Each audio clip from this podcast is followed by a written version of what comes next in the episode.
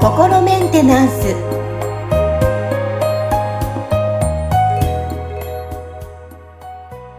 はい、皆さんこんにちは。心メンテナンス。本日もアシスタント三上恵と気候ヒーラーの吉村隆二です。はい、吉村さん本日もよろしくお願いします。よろしくお願いします。はい。今日お便り来てますので、ご紹介していきたいと思います。はい、まずは、ハンドルネームゆうさんからですね、はい、ご感想来ております。素敵なお話、はい、ありがとうございます。とてもワクワクするお話でしたとメッセージ来てるんですけど、はい、どの、回のお話なのかYouTube なのかね、いろいろちょっとそちらも踏まえて、このお便りまたいただけたらなと思います。はい。メッセージゆうさんありがとうございます。ありがとうございます。はい。さあ、続いては、ハンドルネームキズキさんから、来ております。はい。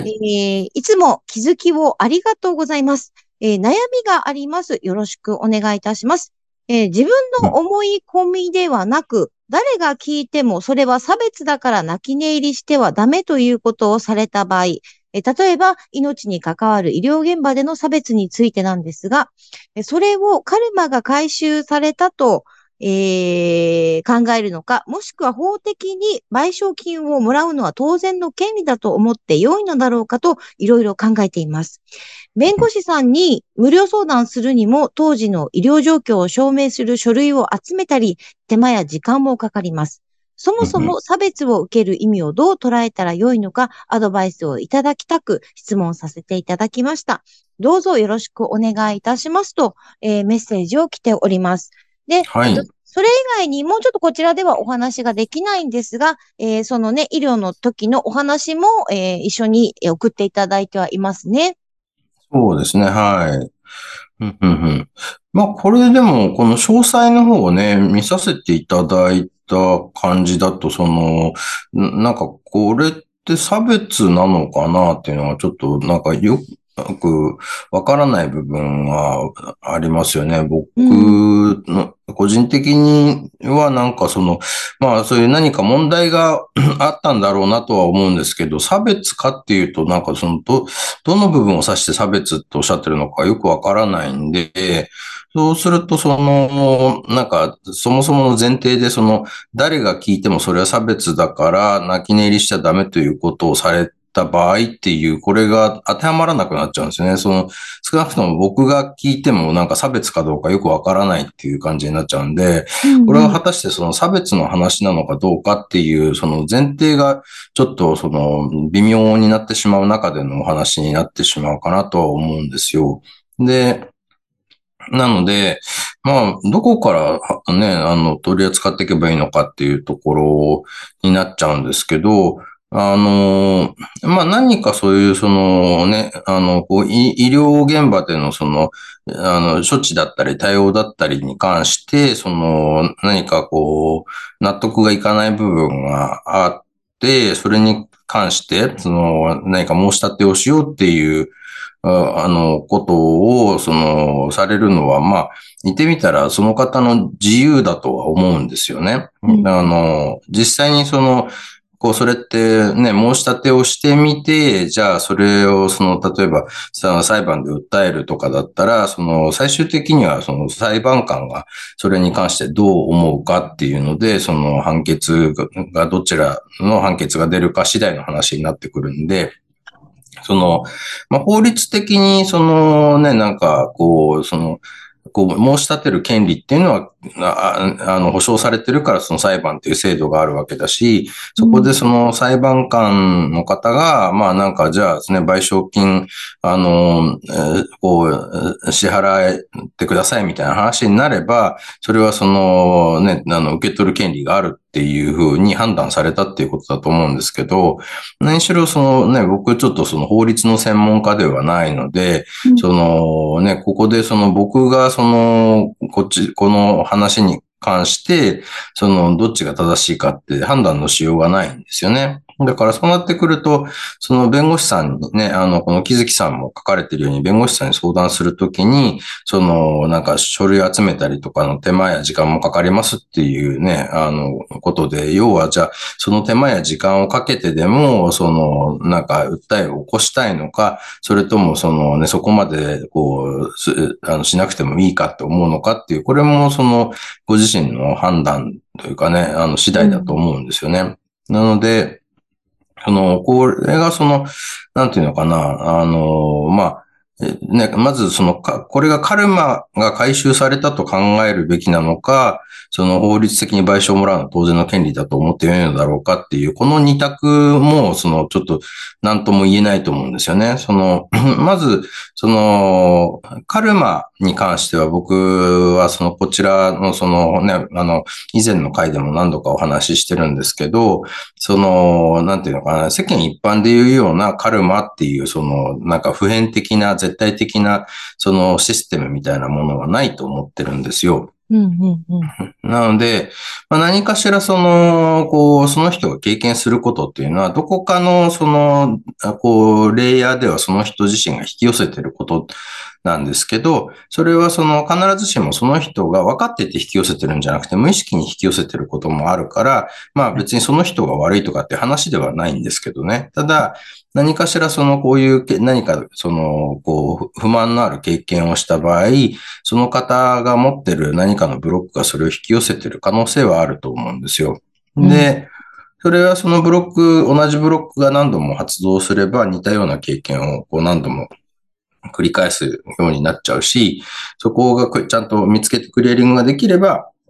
似たような経験はしなくなると思うんですよね。なので、まあ、ちょっとこの詳細でね、書かれてる内容だと結構なんか出来事が起きたこと自体も結構前の話みたいなので、なんかこのこと以外にも似たようなことが起きてるのかどうかっていうところで、なんかブロックが発動してるのか、何か別の要因でたまたまそういうことになったのかっていうところは、なんていうのかな、切り分けることは可能だとは思うんですけど、ちょっと書いていただいた内容を見るだけだと、僕の方ではそちらの判断はしかねるんですよね。うん、で、なので、ただ、ね、僕はこちらの内容を読ませていただいて、これって差別なのかなって感じてしまってる内容を、まあ、木月さんは差別だっていうふうに捉えられてるっていうことは、何かそういう捉え方に癖がある。そこでブロック発動してる可能性はあると思うんですよね。なので、ちょっとそういういくつかの可能性がある中でまあ実際に例えば個人セッションとかで相談に来られた場合は、いくつかの可能性を踏まえてリーディングをして、原因になる、紐づいてるブロックを探していくっていう流れになっていくと思いますね。で、あとは最後のね、質問で、そもそも差別を受ける意味をどう捉えたらよいのか、アドバイスをいただきたく、質問をさせていただきましたっていうのは、まあちょっとこの内容自体が差別と関係あるのかどうかっていう話もあるんですけど、それはちょっと、まあ、置いといたとして、単純にこの差別を受ける意味っていう話になってくると、僕は別に特にそういう意味とかないと思ってるんですよね。うん、それって例えば、災害にあって、家がね、潰れてしまって、避難所で生活しなきゃいけなくなった人がいるとして、その人がなんか家が潰れてしまった意味が何かあるのかって言ったら別にないと思うんですよ。人生でいろんなことが起きるんで、うん、ね、それが別にそのことに関して、その人がどういう捉え方をして、そこからどうそのことと向き合って、その後のなんか選択をどういうふうにしていくかっていうこと次第だと思うんですよね。うん、多分なんかね、例えば災害にあって、で、被災者の方はもちろんすごい大変な思いされてるとは思うんですけど、でも、なんていうのかな、経験があったから、何か例えば人のなんか優しさに気づくことができたみたいな、ことも、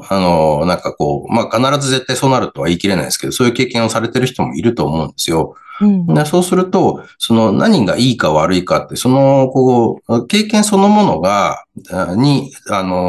いい悪いの、その、こう、意味が最初からあるんじゃなくて、そのことに対してその人がどう解釈するか、どう受け取るかで、その経験にその人が、だから要は、いい意味付けをすることができるか、悪い意味付けをすることになるかっていうことで、その人の、その先の人生が変わってきてしまうわけですよね。だから、何かその、こちらでその、なんかこう、カルマが回収されたと考えるのかっていう、その、なんか、二択でお話をされてるってことは多分、そのカルマが回収されたと考える、だとしたら、これはもう仕方のないことだから諦めるべきだっていうなんかこう隠れた前提が多分この中に入ってると思うんですよ。うん、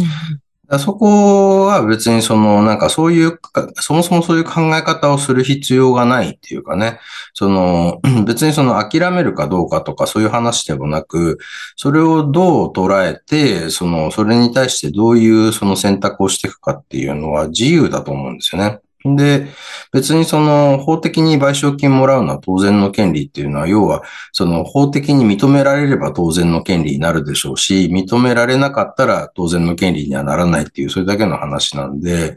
そこはその実際にね、なんかその法廷に持って行って、そのなんか証拠とか出して裁判官に判断してもらうしかないわけですよね。だから、うん、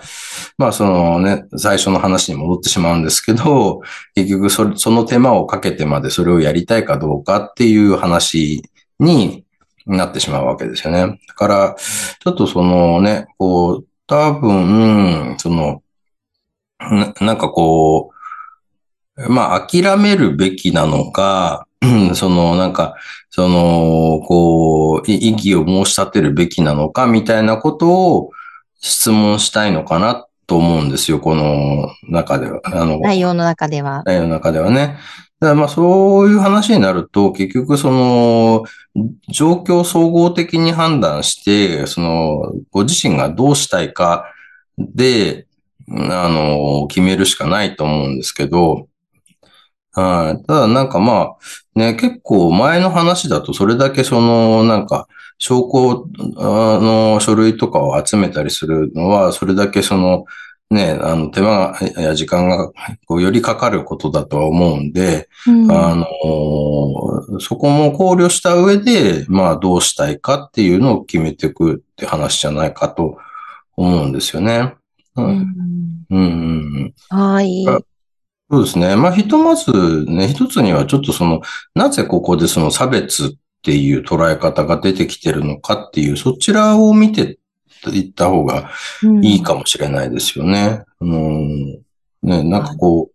う、うん、もしかしたらこちら、この詳細でいただいている文面になんか書かれてない、もっとその、なんか差別だってことがはっきりわかるようなことがあったのかもしれないですけど、ちょっと文面からは伝わってこないんで、そうするとちょっとこちらでは判断のしようがないっていうことにはなってしまうんですけど、うんうん、そうですね。まあ、今日いただいた、ご紹介している内容では、まあ、吉村さんから今日いろいろなお話をまたね、ご説明していただいたと思うんですけども、まあ、今日、kizukiさんが聞いていただいて、また別でこういう内容があるんですよっていうのがあれば、また送っていただきたいですし、内容も踏まえてですね。うんうん。で、今日聞いた内容のご感想とかっていうのも、思いももしあれば、またぜひ送っていただきたいなと思います。そうですね。まあ、うん、どうしてもこの、ちょっと公開でやってる、そのね、こう、その番組での内容ってことになってしまうと、その、ここの部分は、その、なんかこう、明かさずに、その、なんかこう、アドバイスだけくださいっていう風になった時に、どうしてもちょっとその、こう、番組の、その、内容、コンテンツとして成立するものになるかどうかっていうところがね、ありますね。出てきてしまうんで、個人セッションとかでしたらその時間内で何を聞いていただいても大丈夫ですので、そこはその、ね、プライバシーのこととかもきちっと守られた上で質問していただいても大丈夫なんですけど、ちょっとこちらでの、 その公開の、 その番組内での、 お話っていう中での、ちょっと今日できる限りの、 対応させていただいたっていう、そんな流れになりますね今日は、はいということですので、ぜひねまたお便りお待ちしております。はい、吉村さん本日もありがとうございました。ありがとうございました。